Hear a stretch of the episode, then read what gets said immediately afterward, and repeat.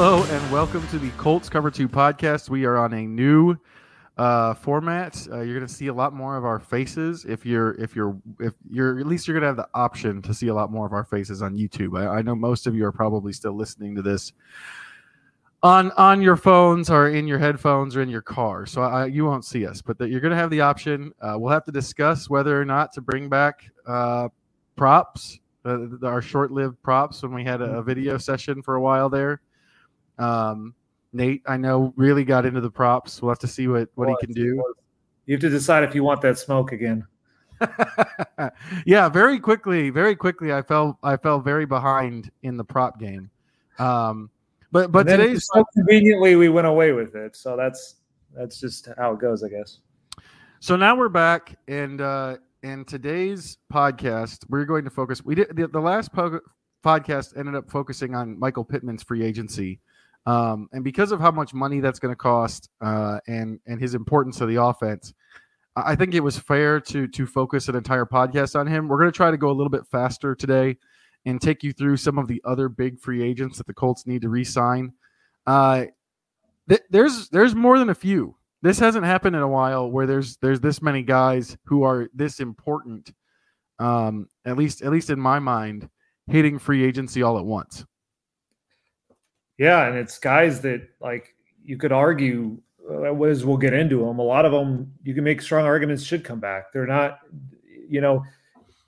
Chris Ballard has loved to re-sign his own free agents to the point where sometimes it becomes a running joke that that's his only approach to free agency. But I think this year becomes very different, where they have tons of money in cap space, more than sixty million dollars, and yet as you go through how they're going to spend them, I think you make a lot of strong arguments that the best ways to allocate the money maybe on guys that they have available right now. And it just kind of speaks to the year that they just had, the way that they overcame a lot not going their way with Anthony Richardson and Jonathan Taylor and all of that. Uh, the guys that are up for free agency right now, a lot of them are the guys who who kind of had those big performances to put them in that spot. And so it is an interesting list, and it makes it so that like it feels like we have so far to get to even to even talk about free agency like the guys not here because there's so many guys here that are worth discussing yeah, that's that's a really good point. I, I also think that this is a good time uh, to talk about these guys because it, it, doesn't often happen where guys get re-signed, but definitely they can they can talk to these guys right now. They can they can be working on,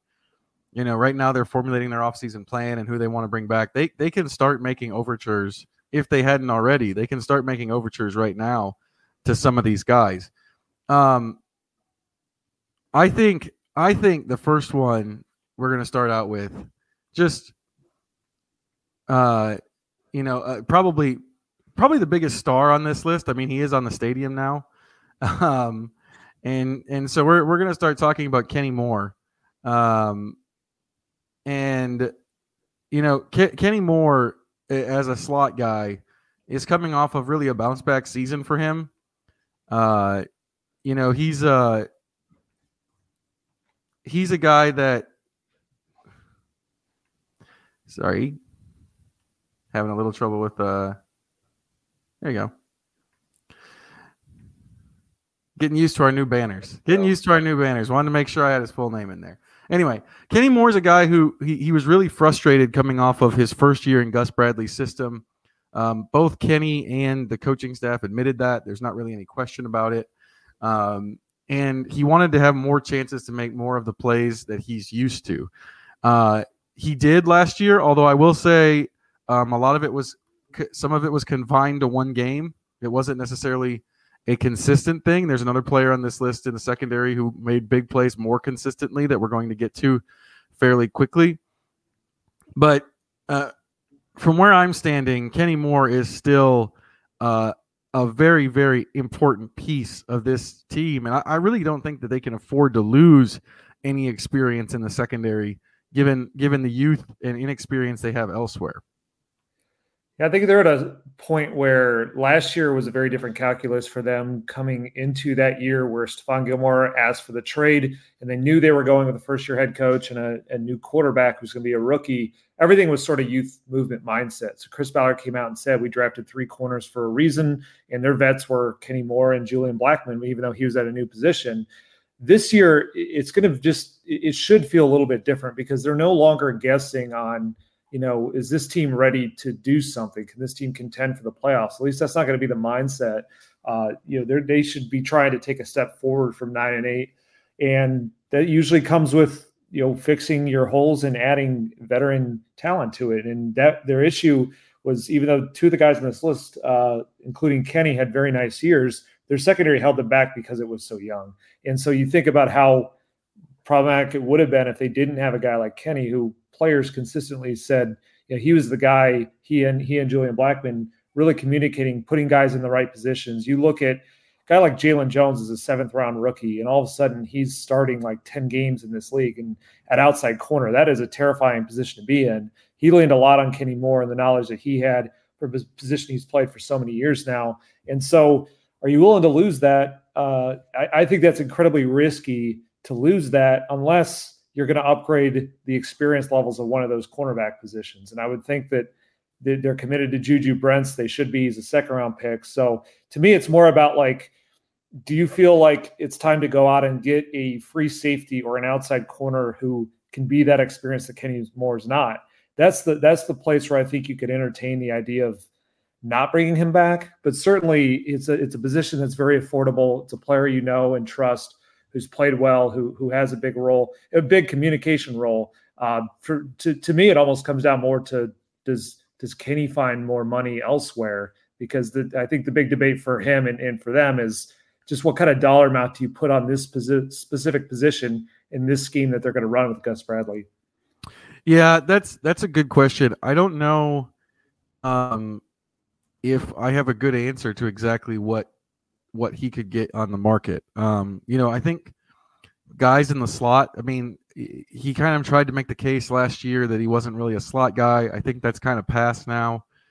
Um, you know, guys guys in that range have gotten into like the ten million dollar a year type range lately. Um, but I, I think one of the other things I keep thinking about with Kenny Moore is so, in addition to the coverage, and he was pretty decent in coverage this year, according to Sports Info Solutions, uh, he only gave up 5.5 yards per attempt, 60.5 completions uh, uh, against him. That's that's decent. Uh, three touchdowns, three interceptions. You know, and then I think the other thing is it's not just the coverage with him. Kenny had eight tackles for loss. That's as many as Kwity Paye. Um, and, and, right behind Dayo Odeyingbo and Tyquan Lewis. He also had a sack and a half. He had 93 tackles for this team. He's he's an integral part of sort of uh, basic. Every offense now runs a lot of these jet sweeps and screens and quick throws to the wide receiver and all this stuff trying to get to your perimeter. And I, I think it's probably underrated how many times Kenny Moore is making that play at the line of scrimmage and keeping it from being a bigger gain. And it's really important if you're going to keep Gus Bradley, I think, because Gus is not going to play, or at least based on what we've seen in the past, Gus is not going to play a different, more aggressive style that gets other guys to the ball around there. You need you're you need to have that player in the nickel. Um, you need to have a corner on the outside who's that physical, and I, I think that that's probably in terms of limiting explosives and, and maybe this defense taking the next step, you, you've got to replace that in the slot too, that physicality and that ability to play at the line of scrimmage. Yeah, for sure. He's he's really important to the run defense, and he did have the the career high tackles for loss. What you know, I you're still wondering kind of just so they made some strides to get him more around the ball, or he his production went up. He had the he had the three interceptions, like you said, was kind of limited to one game, uh, but the eight tackles for loss. The thing though is like ideally you'd like to blitz him more uh, because before that under Matt Eberflus, that's kind of where he would assert himself in into games. So you'd have the the tackles for loss, you'd have those run stops, you'd also have him blitzing, and his pressures. Four years under Matt Eberflus, he had eight, eight, eight, and six pressures, and then the last two years it's five combined. So that's kind of like the one area where I think they could do a little bit more. I don't know that maybe they don't want to adjust enough to do it all that way. Uh, their pass rush is better too. That's part of it. Their four man pass rush, so maybe they don't need to do it as much that way. But um, it is hard to find the exact kind of market rate for him because nickel corners a different kind of position. Like I think the, the, the top of the market for his type of player or the type of player he is would be Darious Williams, who signed with the Jaguars for three years and thirty million. That was about the same age, but that's just that guy is a, a, production machine right now with the Jaguars. He was coming off the Super Bowl run. The other guys I've seen in this this range of, of getting higher end nickel money are younger players like Taron Johnson of the Bills, Avonte Maddox of the Eagles. So probably the closest one I've found is Mike Hilton of the Bengals when he came from the Steelers. Uh, was 27, and he was known really as a big, high-level run defender. It was it's a big deal in the AFC North, and pretty similar numbers at that that point in their career. So I don't know that Kenny can get four years. Probably is a little extreme because Kenny's 29, Mike Hilton was 27, but maybe maybe he could try for that six million dollar range. I just I don't know how much. I, I almost feel like this is a situation where the Colts could play a little bit of leverage with him because of the position he's at. There's there's uh sort of a an interesting way with corner where this could go. Just kind of glancing at ESPN's top 50 free agents. Um, you know, Jaylon Jaylon Johnson from the Bears is in there. Uh, L'Jarius Sneed from the Chiefs. I I don't know if either of those guys are going to reach the market if I'm being honest. Um, I, I, think I those those two guys seem like guys that their their teams are going to try to keep them. Um, so you got Kendall Fuller at twenty at the age of twenty nine. Um, Chidobe Awuzie with the Bengals at 29, and then Kenny on that list. It you know is there is there a scenario here where if you know say Sneed and and Johnson are gone and and they go back to their their old teams is there a scenario here where Kenny's market kind of explodes on him? Do, do you think that's possible or do you think that that's the league would view him more as a slot? Because that's that's kind of where I lean is that the, the league would view him more as a slot I think they'll view him as a slot because that's just what he's played outside of base. I think the the interesting window was last year when they lost Juju Brents, and we wondered if they would play him some out there, and that could have been not that this was where their mind was, but that could have been his audition to do more of that. And they just decided we really want to keep you in the slot, and that's what he seemed okay with it at the time. So, um, yeah, but it's it doesn't mean that he can't have a market because like I was just so surprised at that Darious Williams deal a couple years ago from the Jaguars. Now the Jaguars do that and he's found a way to be super super productive. So I don't know if Kenny can look at that and say, "Hey, I'm a similarly aged player. Yeah, I'm not coming off the Super Bowl, uh, but you know, can we can we get something? You know, if it's not 10 million a year, I don't know. Could you get six or seven? I would be looking at like what Mike Hilton got. Maybe it's a shorter term deal because he's 29, but to me, it's you've got a player who's in his 20s, who's a Pro Bowler, who does have a lot of production throughout his career. He's been pretty durable. Like you'd like to think that in a passing league, there's some kind of market out there if he gets the open market. And there are some schemes that will value the nickel spot more than they do here, including that one in Chicago. Yeah, I I think I might advocate even if they're going to make an addition at free safety or corner. I think I might advocate for bringing more back. Just that that slot position is pretty hard. it's just mentally it's pretty hard just in terms of all the things they have to do with all the things they have to be able to do maybe you feel like you there's a guy in the draft you have targeted um, i think knowing for sure whether or not that guy can come in and be be great right away is pretty tough at that position um, yeah my I, I sort of lean towards this this is a secondary that already struggled this year kind of where i started this this intro with kenny is just this is a secondary that struggled. I, don't know if I want to take him away, especially considering what they what they're looking at at corner and at free safety. Yeah, and it, especially when you consider that it, even if we say he's worth the Mike Hilton deal at six million a year, that's not much for a team that has sixty million plus available. Like that's if it, a lot of this, what I'm going to do with these free agents is just like, do you like the player? Can you find a reasonable deal? Because they don't really have to pick and choose here unless there are other free agent swings they really want to take. It hasn't been the way that this team has gone about it. So to me, there is a lot of fit here where Kenny very much, I talked to him the last day we were there in locker cleanout. He really wants to be back here. He's got a great bond with uh, Julian Blackmon and some of these young corners. He's kind of feeling a little bit of a leadership role. He's the guy that on and off the field is a leader. He, he organizes their, their group dinners that they go out and do every Thursday night. And he's kind of the guy in the meeting room that's, that's been big. And so there is some, you know, when they stress continuity and you've got a corner who's a vocal player on this defense in the third year of the scheme, and he's only going to cost you six million to be a Pro Bowler in his twenties. You know, I'd like to think that there's some middle ground they can find there. It seems like they stepped toward a middle ground last year when they talked through some of these things about the role, and they found more production for him. And now it's about kind of can you find a monetary value that that works, and that both of them probably have to give in on this because, like you mentioned, Kenny just a year and a half ago was asking for an increase in pay from what he was at. So there's going to be have to be him kind of realizing still what the market is for most nickel corners. And I don't. It, it could be a situation where he goes and looks around in free agency too, and then that kind of tells him whether or not there's more out there. Or but but I still think it's it's more likely than not that he would come back. Let's stick. Let's stick with the secondary here. Let's stick with the secondary as we move through these guys. Julian Blackmon at strong safety. Uh, Blackmon is a tougher evaluation, and I, I think that the real toughness of the evaluation is just kind of how his career has gone so far. He came in and, and looked incredible as a as a rookie free safety. Uh, suffered the injury, and, and then you know, struggled through two years, one one because of injury, and then one I think coming off of the injury, and then kind of found a home at strong safety last year, and was really the biggest playmaker uh, in the secondary. Um, led the team with four interceptions, led the team with eight pass breakups. He was on pace for hundred tackles before he got injured with the shoulder.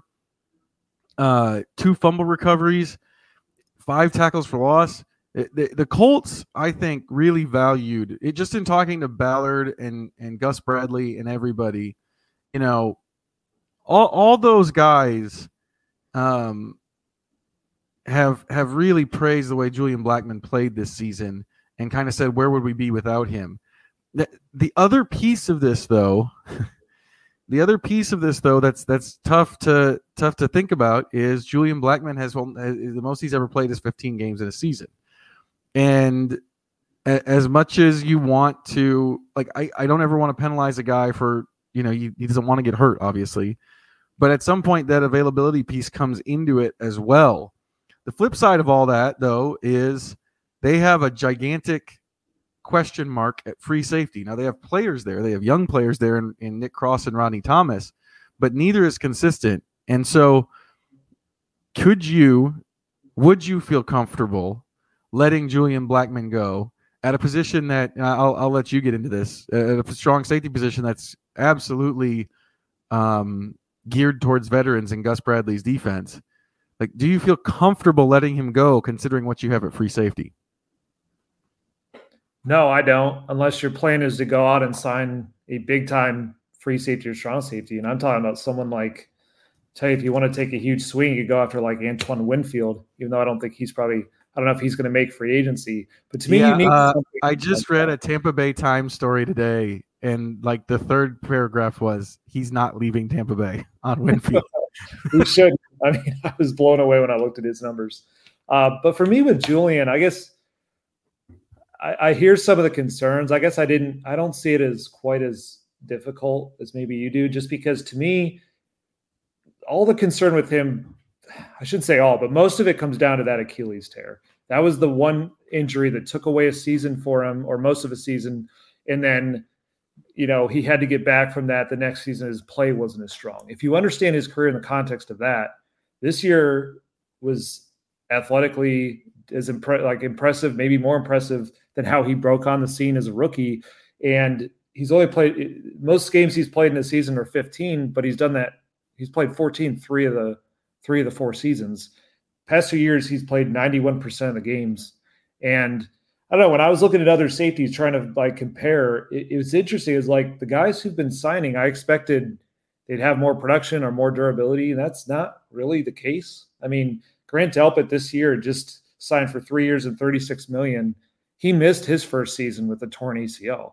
So he missed the same amount of time. Now, you know, he'd had more time to come back from it, had, had stacked multiple years. I think the argument against Julian, just in a market sense, is that he's coming off one great year in a row, and you would like, you know, you'd like that to be more than one great year so far. But again, to me, that's still the, just the timing of that injury happening midway through his second season that kind of wiped out his third season. So to me, Julian Blackmon, I know how much Chris Ballard likes him. Just all the numbers, both real production and under the surface. I mean, he did four picks, eight pressures, eight passes deflected. You know, those numbers led the Colts secondary. And then, you know, his his improvement, you could almost argue that moving from free safety to strong safety was the perfect move for him. Completion percentage went from 72 to 50, yards per target from 11 to 5.9. Uh, he, his tackle rate got a lot better. So it's a mix of getting away from the Achilles, getting into that strong safety role in the box. I think it really fits his communication. And I don't know. I was really impressed with him this year. And I thought when he went down against the Falcons, things really, really fell apart. And then we, you know, we didn't see it as much against Aidan O'Connell, uh, but we saw it the next week.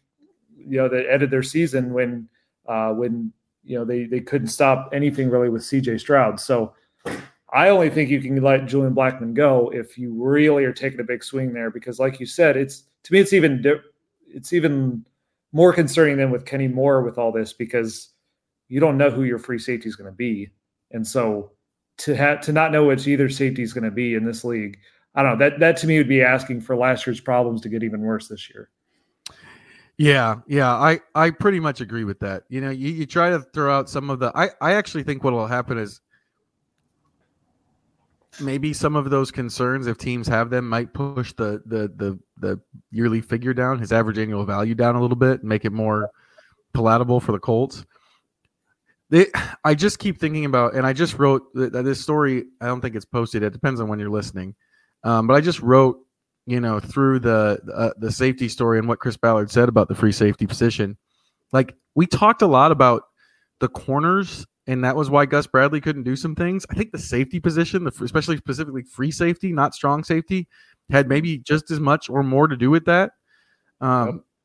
You know, you think about that first play of the Texans game. Nick Cross bites and leaves Juju Brents all by his, all by himself when he's not supposed to, and it leads to a 75 yard touchdown. There were a lot of plays like that this season at free safety. I, I, if you're going to let Julian Blackmon go, you ha- you almost have to sign another veteran there um, and just we we saw it. They tried to give that that role to a rookie with Nick Cross in the first two games of the Gus Bradley era. It went terribly, and Rodney McLeod took the job over. You know, so that's that's one of those things. It's they they they're kind of in a position where they have to have Julian Blackmon, or you have to get somebody like Julian Blackmon in that spot because I, I don't know what they're going to do at free safety. I'm kind of looking at the the the free agent list right now it feels like it feels like it's probably going to be those two young guys competing again, and maybe there's another face added in, but I don't know if it's going to be a top of the line guy. The, the safety market isn't great free agent wise to me, because I, I again, if Antoine Winfield is available, that's different, but Antoine Winfield is almost certainly not going to be available. Yeah, there's a couple of interesting names. Again, don't know if they'll be available, like Kamren Curl from the Commanders, Xavier McKinney from the Giants. So there are other ways, I guess, you could go. But again, it's like with a lot of this, I'll keep bringing this up. It's it's one of these like you're trying to evaluate, especially with a role like this that's such communication based. You're trying to evaluate things you can't always see on film from guys you don't know versus the guy that you just watched do it in your building for an entire season. And so I don't know. To me, it's like I have a feeling they're pretty happy. When we asked Chris Ballard about the safety position, he came right out and said Julian Blackmon had a great year. Then it was yeah. sort of like, uh, other than that, I don't have a lot to say. And that kind of told me something about this specific situation is that can they afford to let the one safety they trust go and then not have safeties? Well, if they really want to get uh, bold in free agency, they can do that. Um, I'm not sure. I just it's it's interesting. The safeties like I don't know, like the, all the ones I've seen sign deals around ten to twelve million dollars a year they all seem to have kind of their own question marks. Um, Amani Hooker from the Titans missed a lot of games too. Justin Reid from the Chiefs, who's now a tremendous player, but he really fell out of sorts, had a really bad fourth year with the Texans. Like I said, Grant Delpit missed a year for the, uh, the ACL tear. Jalen Thompson's a really good player for the Cardinals, but they it's not like they, that it's only taken bulletproof first four years to make it at this position and get paid. I do think though that the one thing that I'm kind of leaving out that, that to be fair, you have to bring up Julian is that while I think his his time in the league has only been really affected by one injury, he did have the ACL tear coming into it. And so if you want to look at this player who's got a little smaller body holding up for 17 games and not having future injuries as he gets older, I can see why there'd be a little bit of concern there. But like you said, I think that's the league's going to see that. And I think it'll probably drive his price down to where that's sort of baked into the entire decision. Right. It's so it's it's an ACL, it's an Achilles, and it's a shoulder. Um, I think there might have been another one in there that I'm, I'm, not remembering off top of my head, but I think I think those are the those are the three. You do start start worrying a little bit about availability. On the flip side, he has played 15 games twice. Um, I think he played 14 in 2022. Like if you're missing two or three games a season, that's not the worst thing in the world to me. Uh, I mean, you, you want guys to play all 17, but like I keep a I keep a file with the snap counts um, on my computer, and it's if you go back and look at it in the six years or seven years I've been I've been covering the Colts, like it's just really hard for anybody to, to play all those games. I think that 14 15 range is you can still consider them a, a key that you're playing. If you played 15 games this year, you're playing more than 900 snaps defensively. Yeah, and it's you know the games are one way to look at it, but until he got hurt against the Falcons, I don't know if he missed a snap. I think he missed the, according. So this this is a kind of a funny Julian Blackmon story. So I'm going to draw throw it out there. Uh, according to the NFL, he had missed two. Um, and I asked him about it, and he was like, "I haven't missed any." Now I think he might have been forgetting like a kneel out situation or something. Um, but yeah, so basically, before he got hurt against the Falcons, he'd played every snap for all intents and purposes, whether or not the NFL got it right or not, who cares? But like he basically played every snap. Yeah. And to, to put a bow on it, I, I mean, I do think his size and some of the injuries that have happened are a fair, you know, I, I, I don't know, I'd say yellow flag maybe in his, in his uh, profile. But to me, one other value that he has is that he's in this, just in this scheme alone with Gus Bradley, he's played free safety, strong safety, and nickel and that's a lot of knowledge, especially when you are training younger players, with, as they still are outside corner, as they likely might be doing at free safety if they roll guys back. So if you are going to try and bring in one of those other guys I mentioned, guys like uh, like Kamren Curl or, or, Xavier McKinney, who may have all the same, you know, intangible traits as Julian Blackmon, they're still having like you're going to teach the defense to them through what it entails for a strong safety versus free safety versus nickel when the guy you have here has already played all three. That's why I think it it kind of makes sense to bring him back. Yeah, um, th- this is kind of a theme right now as we move on to our next defensive player, Grover Stewart. Um, the, the six games they didn't have Grover Stewart due, due to suspension makes it really, really hard to not re-sign him. Yeah. Uh, really hard not to re-sign him. I mean this this is somebody who basically they were a yard per carry worse when he's not in the game. Uh, and the difference between 3.7 yards per carry and 4.7 or something, it's something along those lines is it's just enormous. And they got run through by some really awful rushing attacks. They gave 153 rushing yards per game when he wasn't there. I maybe maybe in a if maybe if if they do if Eric Johnson looks better and they feel like he can make the leap that Grover made between his second and third year, you could move on from Stewart. He didn't. He didn't look like that. Um, I I think you stick with with DeForest Buckner's running mate here. This one this one seems so cut and dry. Uh, it, maybe it's not a long. I, I don't think any of these are necessarily like long term deals, but you know, uh, it it this I, I just it's just hard to see after the way the run defense played without him, it's hard to see them. And I think I think part of this this is this applies to all of the first three guys.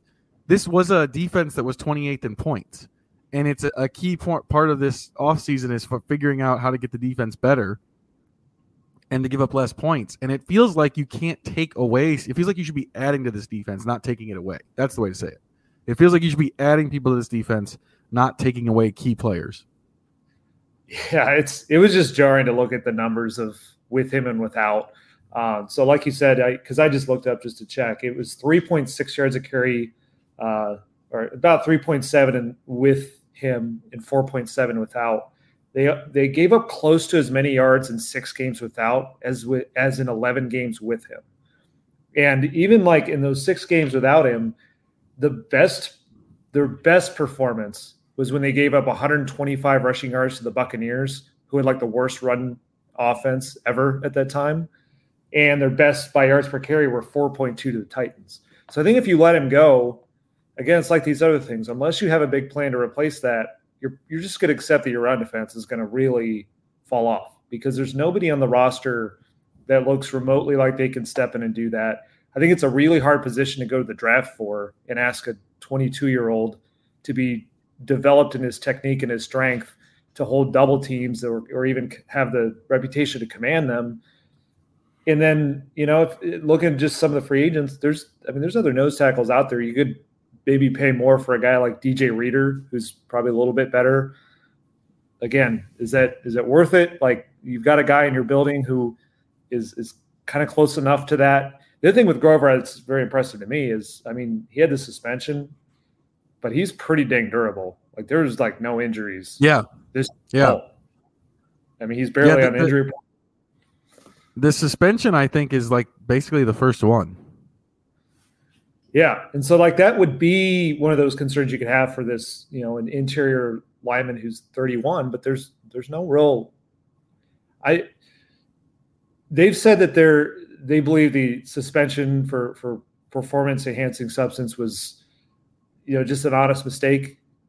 If they believe that, then I don't I don't know what the red flags are because there's not durability. So performance has been very consistent. It's a great fit next to uh, next to DeForest Buckner. And this is one of those positions it's like later as we go on, if things work the way they're supposed to, and eventually they they hand out a huge contract to Anthony Richardson, I do think like the higher price nose tackle might be something you have to just maybe live without. But this is the opposite of where they're at. They're actually in the spot where you can afford those type of luxuries because you're paying your quarterback something like 25 million less this year than Lamar Jackson's getting. And so when you have that money available, like like with these other guys, it just makes sense to keep him. Let's uh let's stay on the defensive side of the ball. Um, there's probably bigger names on the offensive side of the ball. We've started with defense, so let's let's stay on the defensive side of the ball. Uh, Tyquan Lewis is once again a free agent. He has signed one-year deals for very little money, coming off of uh, torn patellar tendons each of the last two years. Um,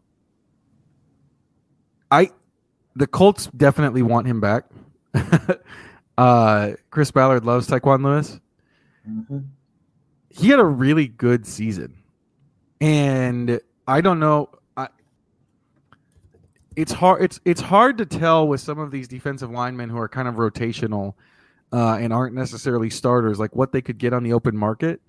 But yeah, I I do wonder if maybe if somebody is watching the tape and looking at some of the underlying numbers, like the the the the four sacks, thirteen quarterback hits.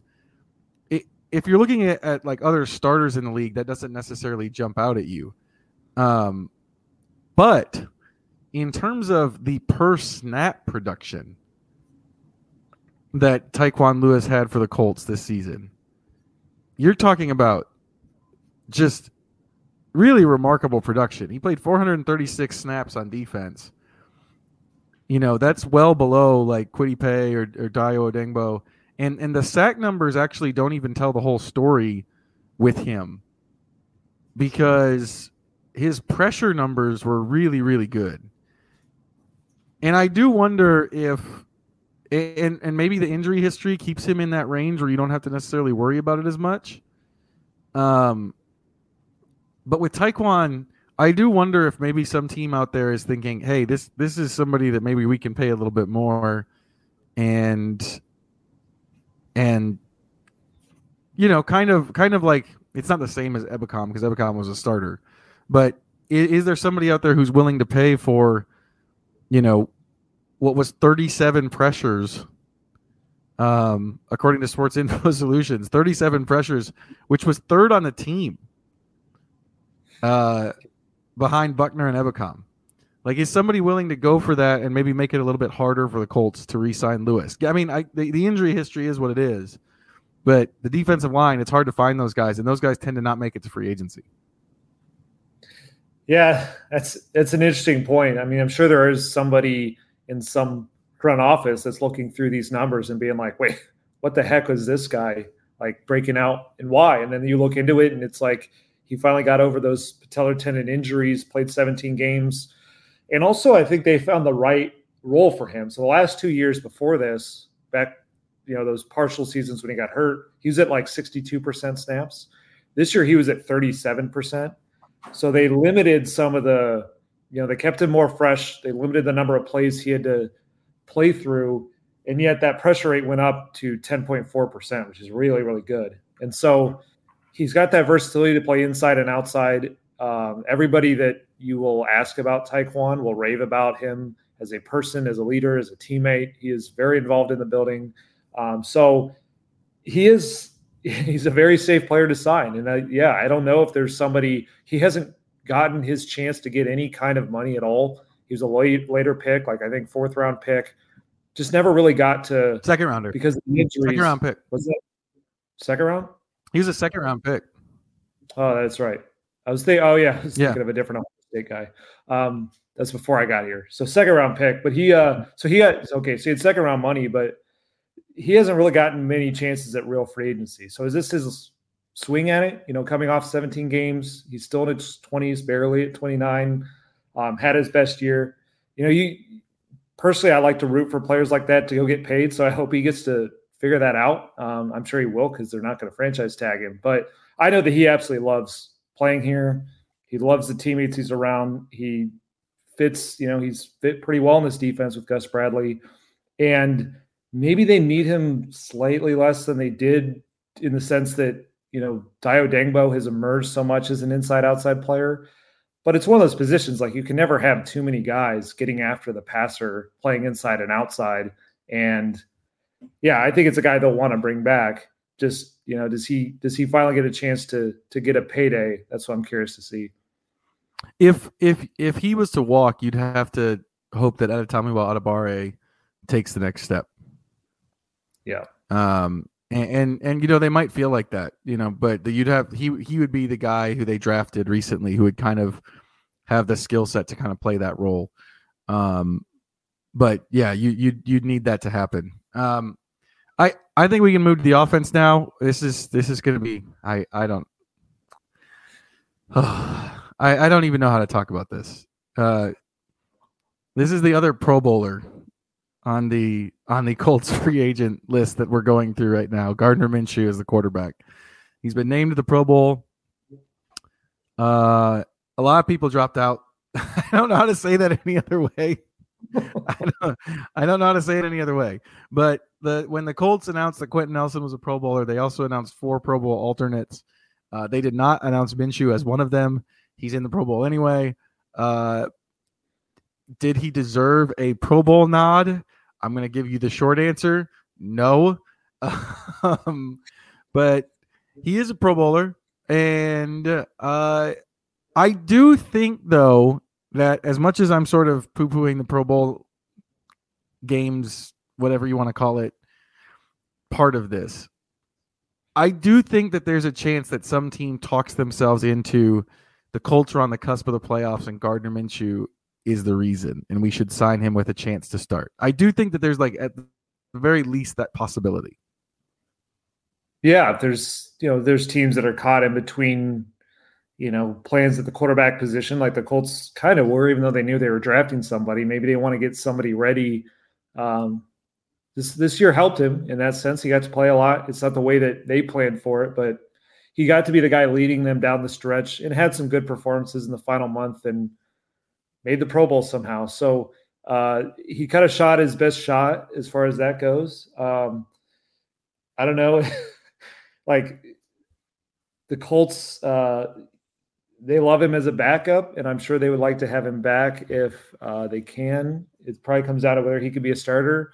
Um, the other question they have to wrestle with is, you know, after they just got off of a heartbreaking quarterback carousel where they spent years trying to replace Pro Bowl quarterback Andrew Luck, do they want to get right back in that rabbit hole and try to replace Pro Bowl quarterback Gardner Minshew? no. uh, it's risky, so that's something they have to figure out. But uh, I think Gardner might, might find the starting position. also. oh man, Nate went there, guys. Nate went there. Um, yeah, I. The other thing is, I also wonder. Like, I know you're not paying Anthony Richardson you know, a ton, but they, they didn't pay Gardner Minshew very much last year as a backup quarterback. He, his, his original deal was three and a half million. He ended up getting paid, I think, five and a half because of the playing time incentives. Do you want to pay big money for the backup? Um, I don't know. I mean, you got good value out of Shane Steichen getting a lot out of Gardner Minshew. If he gets up into that eight, nine, ten million dollars a year range, which I, if you're laughing at me out there right now about that, go look at some of the backup quarterback deals in the NFL. Like that's that's around where it would be if the league des- decides that he's you know more of a, a, better, higher level backup than they thought last offseason. Do, do you need to do that? I, am not sure you need to do that when you it, considering the faith that they have in Shane Steichen to sort of tailor the offense to the backup quarterback. I think it's an interesting question. You could argue either way because this is supposed to be time to move right on to, you know, Anthony Richardson's team. There's last year there were, you know, even when they signed that deal, we didn't know if Gardner would end up be the starter. And now we know for sure Anthony Richardson's going to be the guy that they want to start. The flip side of that, I guess, is the fact that the one question out there with Anthony Richardson, or the big question is, can he play? Can he stay on the field and play a lot of games? And so it may be worth when they have a lot of money paying a little bit more to have a guy they really like as that backup in the event that things go wrong. And, it may only for a couple games. Like these running quarterbacks, I think a lot of people think of it as all or nothing. Like he's either out there all the time or he's not. Some guys like Jalen Hurts is they they miss a couple games. Lamar Jackson has missed a couple a few games in a season. You don't want those games to be what keeps you from the playoffs if you think you have a team that could get there. So I could understand investing in that position a little bit, especially the fact that, you know, there still is. I do think Anthony is going to lean on that player some still because he hasn't played a lot. So that the, there is a value to some of the weekly game planning. Uh, it helps have a guy who's played. Um, you don't always have to pay a lot for that player, but it can it can factor into the choice of the backup you go with. So I don't. I guess I lean on. I, I do kind of think they should invest in the backup a little bit. I don't think they should go the route they did with Peyton Manning uh, and just roll out anybody as the backup. But I don't know. But I guess my answer would be I don't think you have to set on. We only need this backup, though. I actually think there's multiple guys who can work for that. Gardner's one of them, but I think there's a couple other guys out there uh, who could work as backup quarterbacks too. Yeah, and I I just keep thinking if you're Gardner Minshew and you're signing back with the Colts, you know you're signing to be a backup. You know you're, you're you know that as long as Anthony Richardson is not hurt, he's the starter. If I were Minshew, I would be hoping for a chance to start. And, and Chris Ballard already acknowledged that that's the case. He already said, like, of course, Gardner wants to be a starter somewhere. Jacoby, he said Jacoby Brissett was the same way. Like he should, he should want that. And I think, I think, you know, we're we're, we're talking about the money, and I I brought it up, but really doesn't for Minshew doesn't it come down to opportunity? It, I I think for for Minshew this free agency comes down to can I get another opportunity to be a starter for this many games again, um, and and you know just keep trying to parlay it into a, a full time job like full time starting job. Yeah, I think those are probably somewhat connected. If a team's signing him to be their starter, they're probably paying a little bit more to get him to that level. Uh, yeah, I think he's he's he's going to want to play. I mean, and, and, like you said he knows what the deal is here. So I would totally expect him to look around and see what he could get out there. And who knows? I wonder how many players have ever come off a Pro Bowl bid and not started the next year. So um, that would be an interesting choice to make in free agency to come back to be a backup off of Pro Bowl bid. Um, but but but we'll have to see. I, any, I, I fully expect his mindset to be though that it, not because of the Pro Bowl, because of the season he had and the position he's at is he wants to start. So can he get that? If he can't, this is a this is at least a place where yes, you are a backup, but we just saw the guy they have go down. And I'm not trying to spell doom and gloom because I actually think some people have taken the injury stuff with Anthony too too far. And I think, you know, I, I, I, the hope is that he's out there and he plays a lot. And maybe he's dinged up a little bit, but you do know that it's not the same as like going to back up Patrick Mahomes or someone like that. Like there's there is a chance that you could play and step in and be a great fit for a coach that you know. And I can see why among backup opportunities that this could be attractive to him. It just is that what he's left with. And I also think the question for the Colts is: Do you uh, do you want to change up the style of backup quarterback at all? Do you want to go for more of a mobile type of player so that you can just kind of build out the same style of offense? Uh, you know, it's interesting. It's especially with the guy we'll we'll talk about here next. I think that that could could factor into that. Just what the mobile quarterback does for the rest of the offense. Um, I know you've thrown out Tyler Huntley as a possible guy they could look at. I think that's a good idea since he backed up uh, Lamar Jackson. The guy I'm I'm interested in, it's a little different than that, but Tyrod Taylor, I think he brings a lot of that experience, uh, leadership, kind of mentoring, but also as a guy that I think can get the job done when he's on the field, as he showed with uh, with the Giants. I think he's got a little bit more to him than just the um, just game manager too. He made he made some impressive plays last year, some some big time throws, and uh, he's got his own injury concerns, so there's that. But I think there's a couple different ways they could go. So to me, I wouldn't if I'm them, I just wouldn't overpay just to force one player. Yeah, I think I'm on record here as already saying if you can find a backup where you don't have to change the offense and lose the quarterback run element, they should they should they should go that way. I I, prefer the offense where I prefer the offense where you you have the quarterback run element, especially after how much they struggled when they didn't have Richardson at times. Now I know there were other games where they had good plans and it, it worked pretty well, but I think it just makes everything so much easier. I think we saw that. Um, especially in the case of in the case of our next free agent, Zach Moss. Um, Zach Moss is kind of in Gardner Minshew's spot here, uh, a little bit. You know, it's would the Colts like to have Zach Moss back as a backup? Probably. Does Zach Moss want to be back here as a backup? Maybe not. That's an interesting. You talk to, to him. You talk to him at the end of the. You talk to him at the end of the season. You have a better idea than I do. Yeah, for sure. He kind of opened up a little bit on just how like the nerves had eaten at him all year about being in a contract year and what how that factored into. He had a weird weird year when you think about it, where he went from being the backup to or thinking he was going to be the backup to a bell cow and Jonathan Taylor to Jonathan Taylor's not out there, so he's got this chance to the forearm injury, and then misses one week, comes back, and um, and Taylor's just had such an in and out time that it kind of made Zach Moss's season a little inconsistent too. But uh, but I think he showed enough out there that you could you could start him, especially if you have a he could certainly get the job done with a mobile quarterback.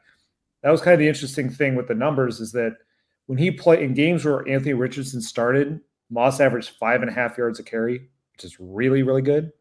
In games where Gardner Minshew started, he was at 3.8 yards per carry.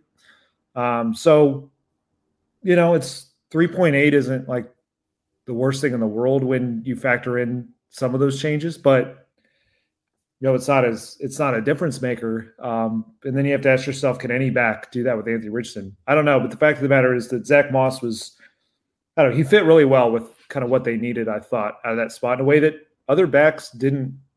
The, the other guys that they put out there, um, Trey Sermon did late in the year, so I'll give him credit. But like Deon Jackson couldn't do that same role, so it's not quite as easy as anybody can step in and do it. Uh, yeah, it's very similar to Gardner, I think, where you know he he's definitely proven he's a very good backup.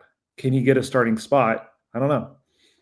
From a from a Colt standpoint, the sort of replaceability of running backs too, I think comes into play here because you can probably use a, a third day pick and get it back up to Jonathan Taylor if you use that pick well, right? Yeah. So I, I do think that, that that also factors in here is you know, you're already paying Jonathan Taylor a lot more than most teams pay their running back. You can do that with your with your backup too. They, they were kind of headed that way a little bit when they had when they did sign the Nyheim Hines deal, but that was different. Um, that was different because of Hines's supposed role in the offense. You know that that was a little bit different. This is this is for his primary backup. I think you can probably fill that spot in the draft. Yeah, I think so. It's you know even a guy like like Trey Sermon had 4.6 yards a carry last year, a much lower volume, but almost all those carries were with Gardner Minshew. So it's not like he got the he just got lifted by he he didn't even get the boost yet of the mobile quarterback. So yeah, I don't it's a spot where I don't think they have to pay a lot to get similar production. Um, I don't know. It's it's hard to wrap your mind around because they're going to have two bell cow runners out there already, and Jonathan Taylor and Anthony Richardson, and you are in a spot where you don't want it to be like Jonathan Taylor goes down and now you completely change the identity of your offense. But at the same time, until Jonathan Taylor were to go down, it were you know, how many carries does Zach Moss get within that? Uh, so I don't know. It's it's a, it's a luxury position. I would say if they sign him instead of going to the draft, they they're they're basically saying, hey, we got a lot of money. We really want to feel like nothing's going to bring our run game down, and also probably means he doesn't get a starting spot because if he gets if someone's willing to pay him starting money, even though it's this is all relative to the running back market, which isn't a lot of money for non-stars. Um, even stars have struggles with it. Uh, yeah, it's just it's it would be one of those like extra moves for them. I don't think it's it's not like it's Zach. It's just the the the guys that they want to engineer their run game. There's two other guys in the way, so I don't know that they need to overinvest in that third guy. Yeah, uh, what he can get on the open market is tough too because like Miles Sanders last year got four years, twenty five point four million. Um, like Miles Sanders is much more. He's got four thousand yards in his or he had or he didn't he didn't have four thousand yards in his career before last year, but he had close to four thousand yards. He had a thousand yard season, two eight hundred yard seasons. What Moss is going to make is probably not that much. I just think you can probably fill it with a rookie deal. Yeah, I think that's a, a fair way to look at it. Um, the one thing that I will bring up that's interesting, I thought about with Moss is that you know we always compared Jonathan Taylor and that deal to Nick Chubb, and he ended up getting basically the same deal. What the Browns did right after they signed Nick Chubb is they signed Kareem Hunt because their argument was if we are going to invest in the running back and we know the risk of that position, we want both a quality backup to just not, you know, not change the identity of our offense, but also lessen the carries on that highly paid back so we can keep him fresh for the length of the deal.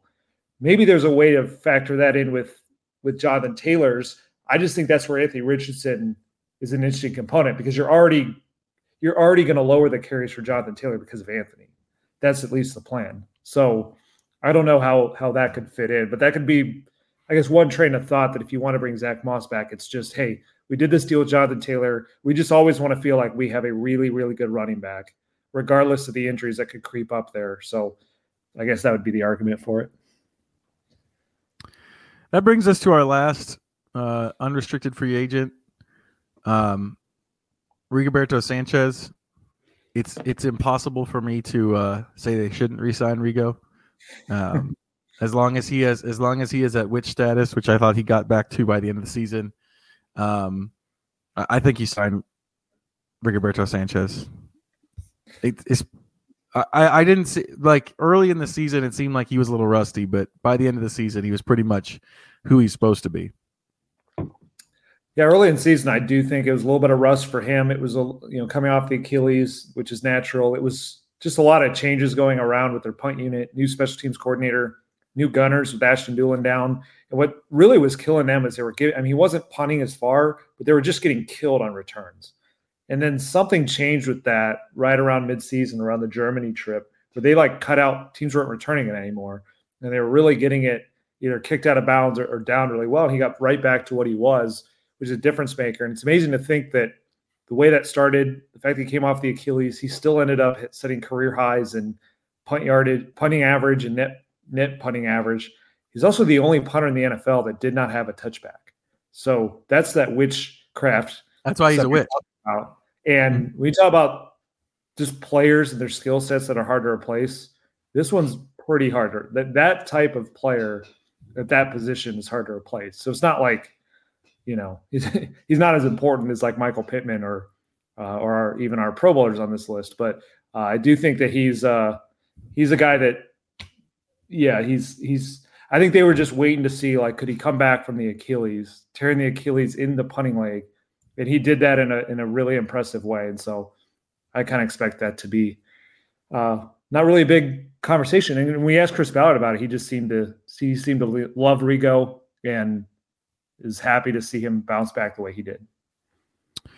Anybody anybody else uh, on the Colts free agent list that intrigues you? Uh, there there's some other guys who I think are can be um, decent depth pieces, but I think everybody else is kind of you know players. Everybody else, at least on the list that I'm looking at, are, are players that are, you know I don't necessarily feel like you need to bang the table for, or that that are really going to come off the board in the first couple of days of free agency. Yeah, I don't think guys that are in demand. So it's sort of like you could circle back on the kind of late stages. You know, one guy that just popped into my a little bit, I mentioned him was Trey Sermon. I just thought he really fit how they wanted to play late in the year. He seemed to get his confidence back as a runner. And so if you let Zach Moss go and you want a cheap but you know, or very affordable, but guy that it's very safe. I think the relatively safe side running back. That's like there would be guys like that that I think they could circle back to if they don't get maybe the guys they prefer at some of these positions. But I think we touched the main ones. Well, that's it for this this edition of the Colts Cover Two podcast. We are going to, um, I would say, I would say we likely are going to uh, next week's probably look at some of the lessons learned from the playoffs if you can learn lessons from the playoffs. We'll do that at some point. It'll, it'll either be next week or after the Super Bowl. Um, Oh, I, here one one quick question. One quick question since it's going on this week. We are not there, um, given the the fact that the Colts don't necessarily need a a quarterback. Have you watched any of the Senior Bowl practices? No. I, I have watched a little bit. I've watched a little bit. Um, uh, Missouri Missouri product Darius Robinson looked pretty good. Um, I've watched a little bit. I the hard part is like you know Chris Ballard is going to to make some picks out of the Senior Bowl, but figuring out which ones that's uh, yeah, that's that's the tougher spot. Um, and so you know we we've been paying attention. I I well, you'll probably get more into the prospects a little bit later on in the off season. Um, you, you're you're you kind of yeah. like the you kind of like the draft prospect. I do like the draft stuff. I'm coming late to it this year, so Senior Bowl, like I will look at these guys. I kind of since I'm not there, I went through the one year, but I'm waiting to kind of get the full body of work, I guess, before I, you know, I just I don't want to get lost in like a single highlight or or whatnot. So, uh, but yeah, there's, I mean, there will be guys there that they'll they always draft out of the Senior Bowl, and so there'll be at least guys that we kind of know. You you can feel pretty good that they're like on the radar at least. You don't know if they'll end up as Colts, but I think we'll there'll, there'll definitely be guys we dive into based on how they perform in the Senior Bowl and then their backgrounds going into it that, that you can put on that Ballard list of potential targets. Yep. So that's it for the Colts Cover 2 podcast for this week. We'll be back next week. Hopefully the new format works out. Um, yeah, we will see where the offseason takes us as they lead up to the Super Bowl Chiefs versus Niners.